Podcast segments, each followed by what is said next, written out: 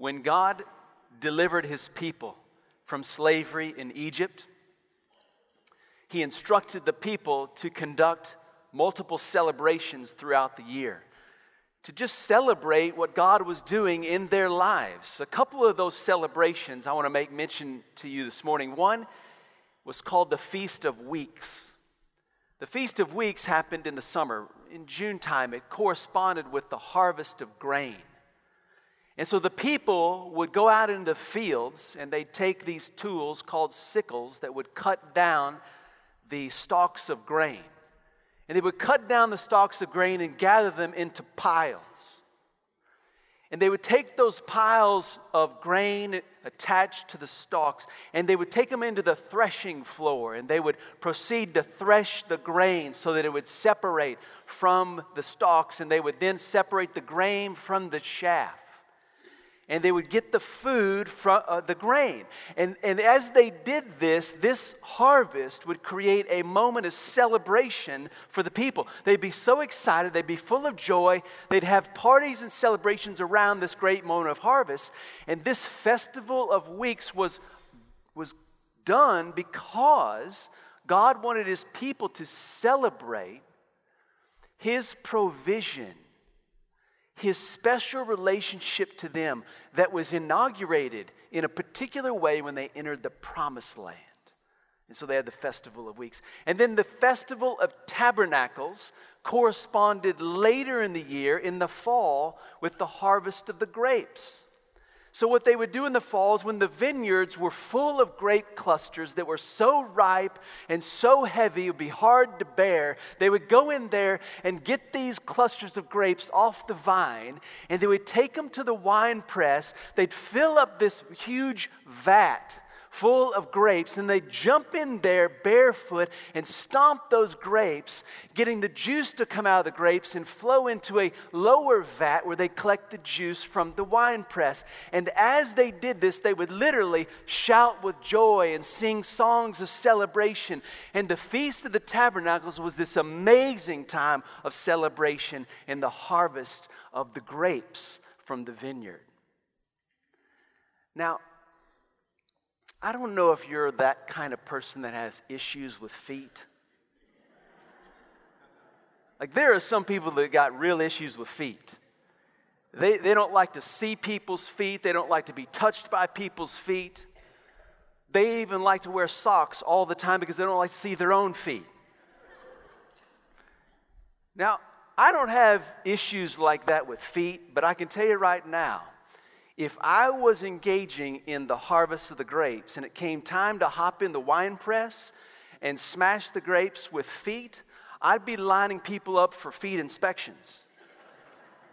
I'd have them sit down, I'd look at their feet, and I'd make sure they've washed them. I mean, think about it. This is a day and time people didn't take showers. They didn't have facilities like they didn't they weren't concerned about hygiene in the feet like we are concerned, and, and our feet are gross.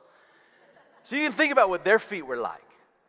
And I'd be sitting them down investigating their feet, and I'd want to sanitize it. I'd want to wax them. I'd want to, I'd want to do everything you could to clean that thing up. And I'd want to have certain categories of cleanliness before you got into the vat and stomped the grapes. And I'd be like, if I'd be sitting on the side, I'd be saying, oh no, Uncle Jimbo showed up. He has got the funkiest feet ever. His toenails are absolutely awful. Please don't let him get into the wine vat. You know, I can just see these conversations occurring. And so when this is going down, here's what I envision this being like. I see this, this press filled to the rim with grapes bursting with fresh juice. And a few people get in there who've passed the clean feet test. And they start smashing these things out and they're getting excited and they're getting full of joy and they start singing and shouting. And all of a sudden, everybody is caught up in the celebration. And the next thing you know, people in the wine press who are just covered with juice are yelling out to Uncle Jimbo, Come on in here with your gnarly toenails. This is a party. You know, it's just super exciting. That's the Feast of Tabernacles. Celebration. You know, God told his people that he would send rains in weather in just the right time and just the right pattern so that the people would enjoy the bountiful harvest and be able to celebrate his provision. And he did it. Now, many, many years have passed since God instituted those festivals, and many nations have risen and fallen since those days. But every nation, in every time period in the history of the world, has understood clearly what it means to celebrate because of a harvest. In Acts chapter 14, the Word of God tells us that God allowed the nations to go their own way. And while the nations went their own way, God did not leave the nations without a witness. And the witness that God has left the nations who have pursued their own way and left God behind, the witness that God has left the nations is the witness of rains and harvest. So that their hearts might be filled with food and rejoicing. Do, do you see that? God has given every nation in all history the opportunity to experience the bountiful celebration of harvest as a witness that He is God. And the saddest reality is that the world has largely celebrated the harvest with absolutely no concern for God whatsoever.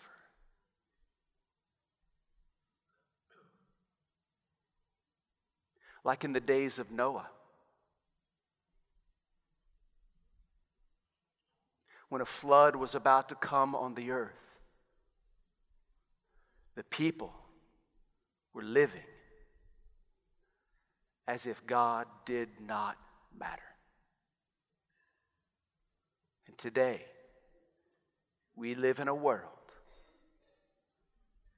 that is doing the exact same thing.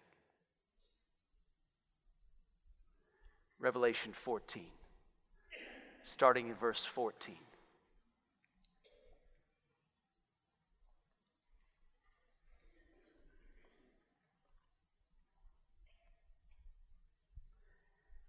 And I looked, and behold, a white cloud. And upon the cloud was one sitting who was like a son of man, having a golden crown upon his head and a sharp sickle in his hand. John sees a vision and his attention is arrested by one who is like a son of man. Do you remember the last time we heard that description in the book of Revelation? It was all the way back in chapter 1 when we encountered the very first vision of Jesus Christ, one like the Son of Man. And here in Revelation 14, we see one like the Son of Man now seated on a white cloud with a golden crown and a sharp sickle in his hands, as if to set the stage for the vision that clearly communicates sovereign power and victorious authority to wield that sickle verse 15. And another angel came out from the temple, crying in a great voice to the one seated upon the cloud Put in your sickle and reap, because the hour to reap has come, because the harvest of the earth is ripe. this other angel comes out of the temple of God, the very dwelling place of God, carrying out the clear command of God the Father. And the hour has come, an hour that the scripture has told us only the Father knows. And from the dwelling place of the Father has come a messenger to declare the hour has come. Revelation chapter 1 begins with the phrase, The time is coming soon. Revelation chapter 22 contains the phrase, the exhortation, the time is near. And right here in Revelation 14, we see a vision of the hour that comes. This is the final hour. Look at verse 16. And the one seated upon the cloud, swung his sickle upon the earth, and the earth was reaped.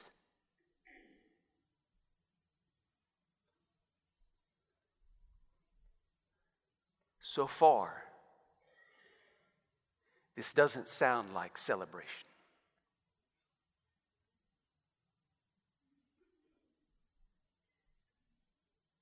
Look at verse 17. And another angel came from the temple which is in heaven, having also a sharp sickle. And another angel came from the altar, having power over fire. And he sounded in a great voice to the one having a sharp sickle, saying, Swing your sharp sickle and harvest the clusters of grapes of the vine of the earth, because her grapes are ripe. We have another angel coming out of the temple where God dwells carrying this sharp sickle. And then an angel comes out from the altar, having the power of fire, and declares, It is time to reap. You remember back in Revelation chapter 6, we read about those who have been killed because of standing in their faith in Christ, martyrs from underneath the altar, who are crying out to God for justice. And God said to the martyrs in this vision under the altar that the time had not yet come for justice because it was still a time for mercy. Now we have an angel coming from that altar saying the time is now.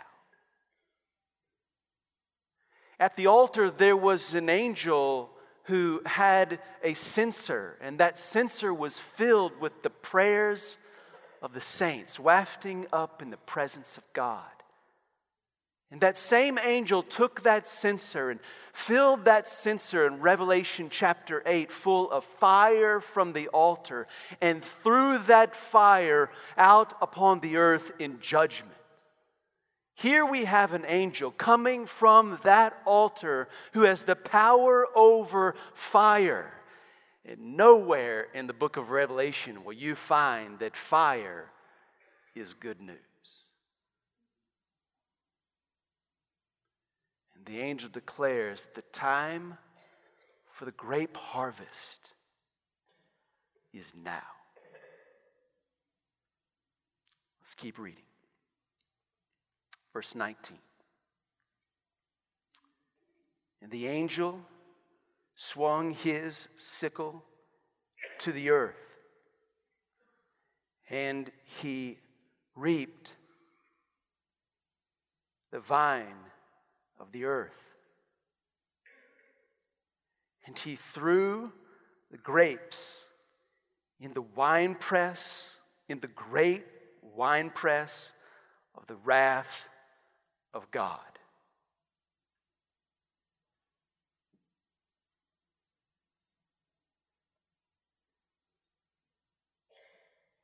The harvest is ripe. The harvest is reaped.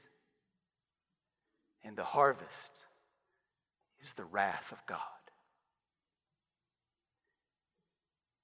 And it is a terrible scene. Read verse 20.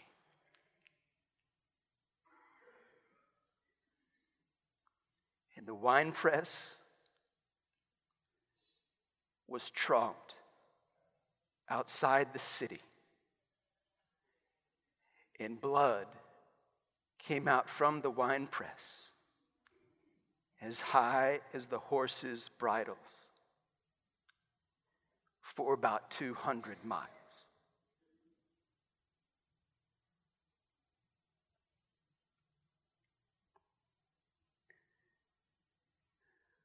The juice of celebration does not flow out of the winepress of the wrath of God.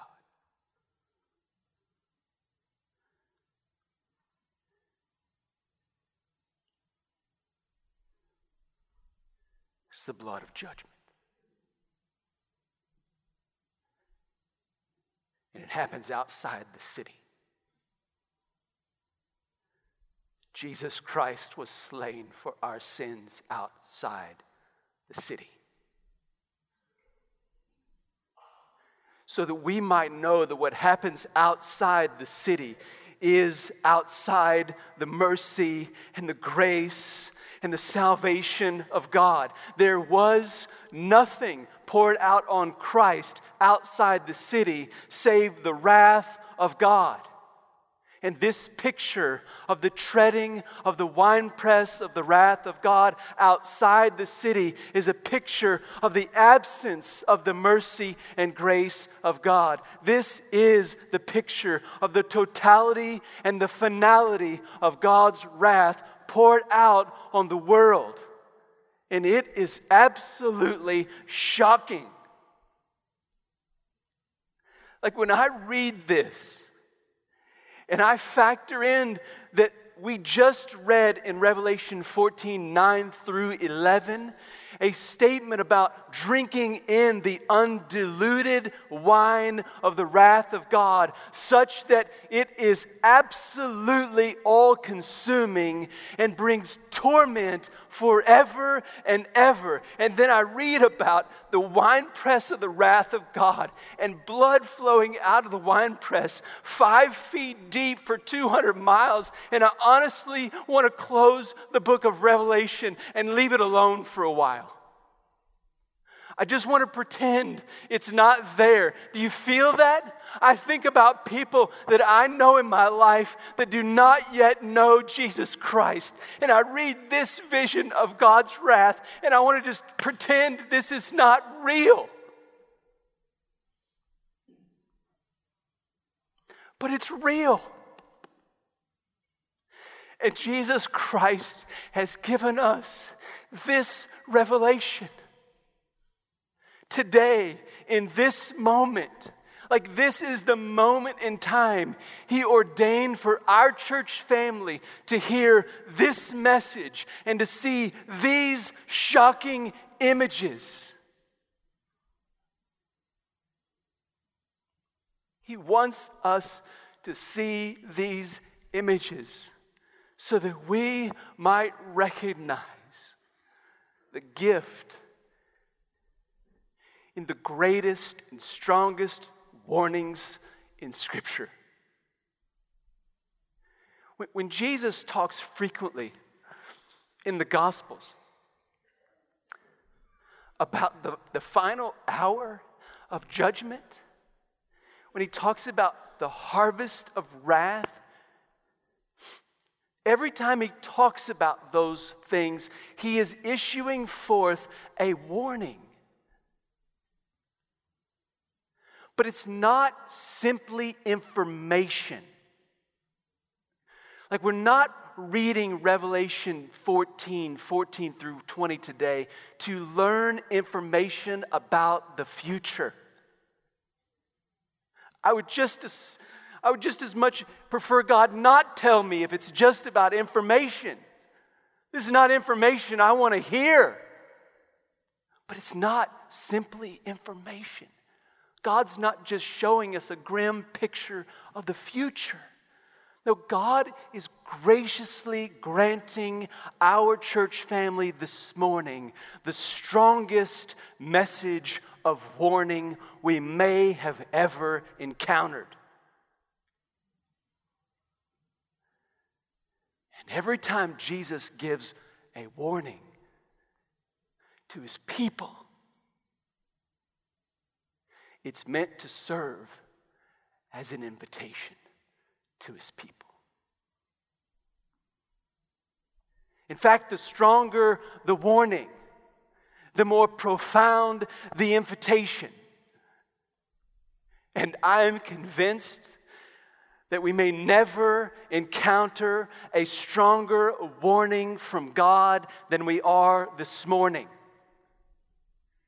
Right now, God is speaking to our church family through Revelation 14, and He is issuing forth the strongest of warnings so that we might be brought low by the most profound of invitations.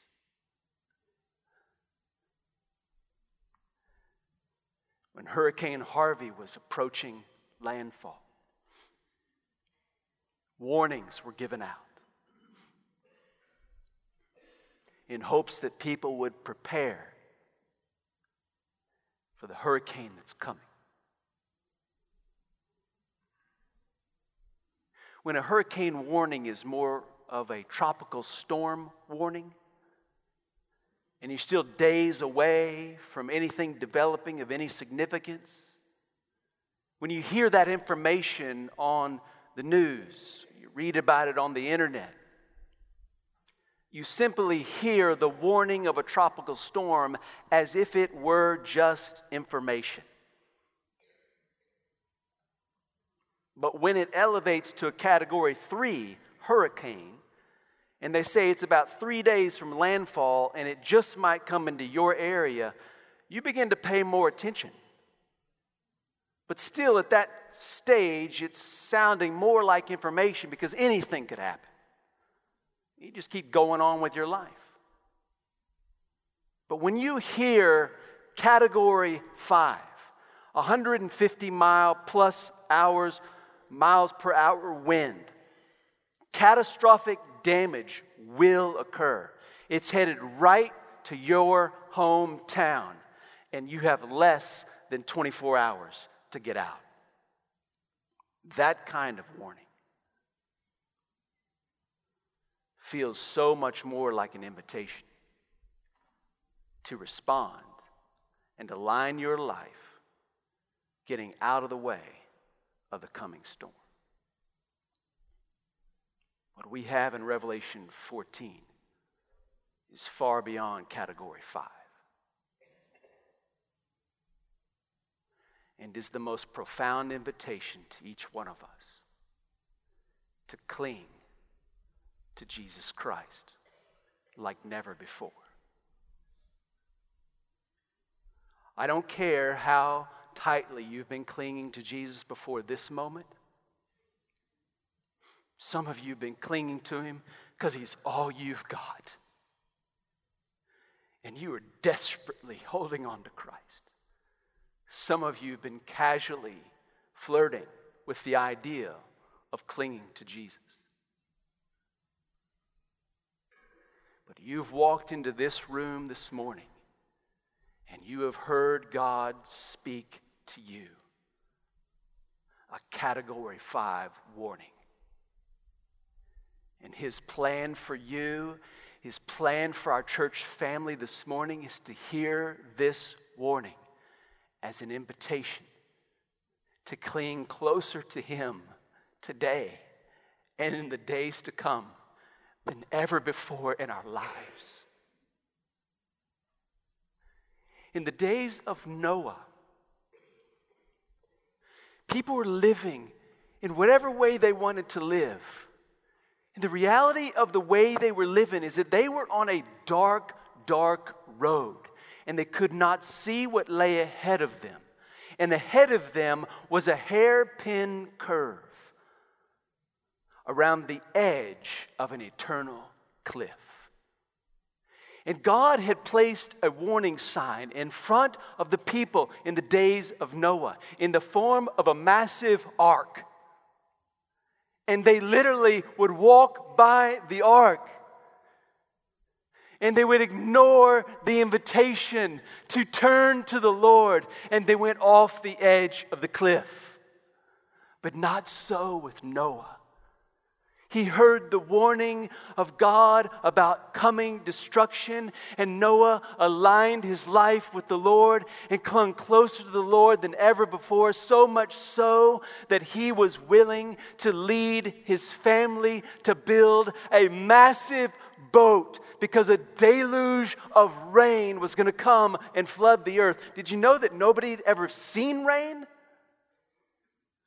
But Noah was so moved by the significance of the warning of destruction of the earth that he clung to, to the Lord closer than ever before, and he's willing to do anything that the Lord asked him to do because he knew his only deliverance was clinging to the Lord. Our only deliverance is clinging to Jesus Christ. And today, he has extended his favor in issuing a warning that he longs for you to see as an invitation to come closer to him. So, will you plan to read God's word this week? Every day. We just leave today with a plan. I'm going to open the scriptures every day this week and listen to the voice of God through the pages of God's word so that my heart would be freshly captured by the Lord. And I'm gonna, if I'm able to get down on my knees and springboard out of the Word of God into a time of prayer where I say to the Lord, This is who you are that you've shown me in your Word, and I wanna believe it. I wanna live like it. I wanna align my life with who you are. In the areas of my life that have not been aligned with you, I wanna confess them as sin. I wanna turn my whole heart to you. I want to cling closer to you today than I ever have before. Lord, I know that you see the road of my life. I cannot see the turns, I cannot see the blind hills. I am living in a world that is dark, and I'm living on a road I cannot see, but you know. You've promised to guide me through your word, and I need to find you. I need to know you. You cry out to the Lord like that this week?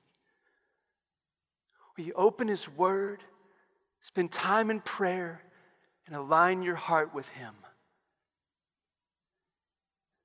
The only right response to this passage for the people of God is to cling closer to Jesus than ever before.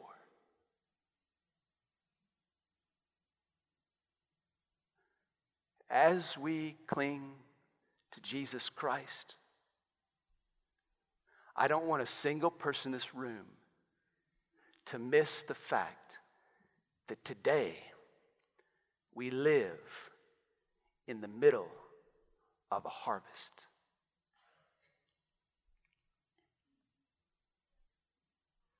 Everywhere you walk this week, every grocery store, every shopping center, up and down your neighborhood on your sidewalks,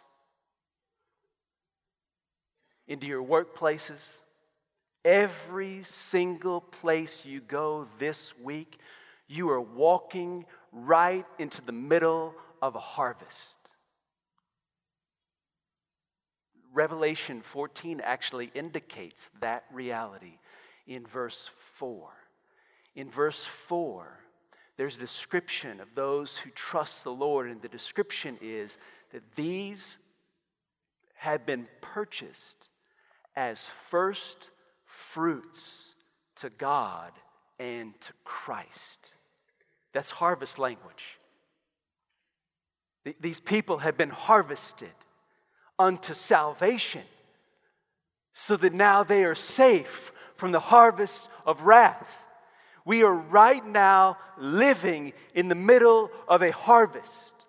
Jesus tells us in John chapter 4 lift up your eyes and look and see that the fields around you are white unto harvest. He says in Matthew chapter 9, Behold, there is fruit out there to be harvested. So ask the Lord of the harvest to send out laborers into the harvest. Do you know that we live right in the middle of a harvest of grace, mercy, and salvation today? And that there are celebrations related to harvest occurring all over the world. In Luke chapter 15, the Bible tells us that the angels in heaven rejoice every time one sinner comes to repentance in Christ. And all over the world today, people are coming to trust in Jesus Christ as Lord and Savior. And there are celebrations of joy around the harvest of grace and salvation happening everywhere and we are being invited into the harvest of salvation, grace, and mercy via the warning of the harvest of God's wrath. And there is no one more suited to be a laborer in the harvest of salvation than those who are clinging closer to Jesus than ever before.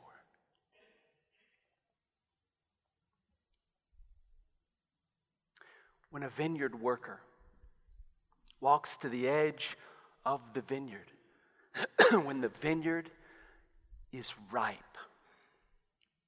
and ready to be reaped, he stands at the edge of that vineyard and he looks out across that vineyard. And you know what he sees everywhere?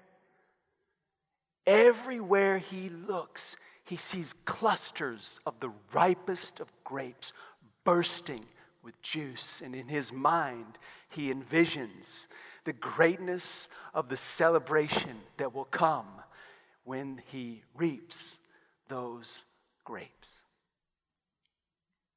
We must be a people who walk in to the harvest field the grain fields and the grape vineyards of our neighborhoods and our workplaces and our families.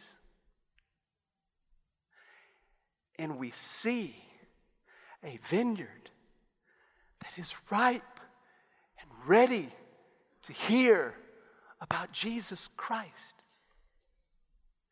Everywhere you go, Jesus tells us that people are ready to hear and follow Jesus. You don't have to go and wonder, is this a good time to tell them about Christ? You don't have to wonder, is this person ready? No, Jesus is telling us that we live in a harvest that is ready right now. And we need to see our neighborhoods and our workplaces and our communities as full of people ready to hear the gospel so that we will begin to simply make some new friends Get to know some people around you and begin to have conversations with them that you can bridge into conversations about Christ because the harvest is plentiful and the fields are white.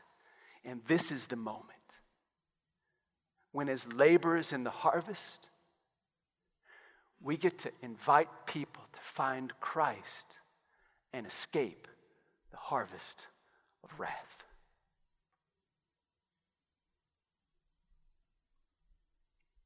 I suspect over the next several weeks, you're going to ask multiple people what they're going to do for Christmas. Like, that's a common conversation over the next month, right? You're going to have that conversation with many people. People are going to ask you that question. I suspect if you ask people that question, they'll turn back and ask you the same question. Do you know what that presents for every single one of us? An easy bridge to walk across to talk about Jesus Christ.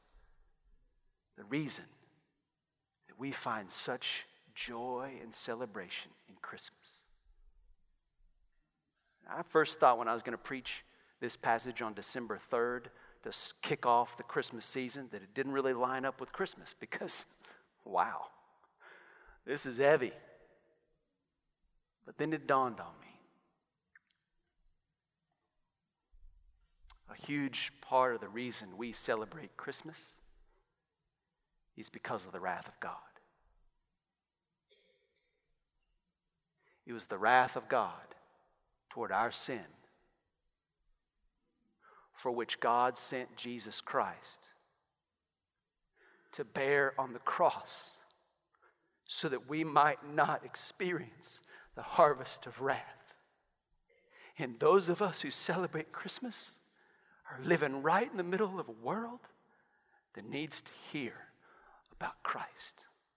The fields are white unto harvest. And we must cling to Jesus Christ more than ever.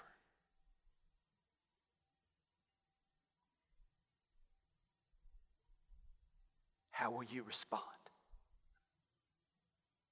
to the strongest of warnings and the most profound of invitations today? Isaiah 55, 6 and 7 says, Seek the Lord while he may be found. Call on him while he is near. Let the wicked man forsake his ways and the unrighteous man his thoughts, and let him return to God, and he will have compassion on him. Let him return to the Lord, and he will abundantly pardon.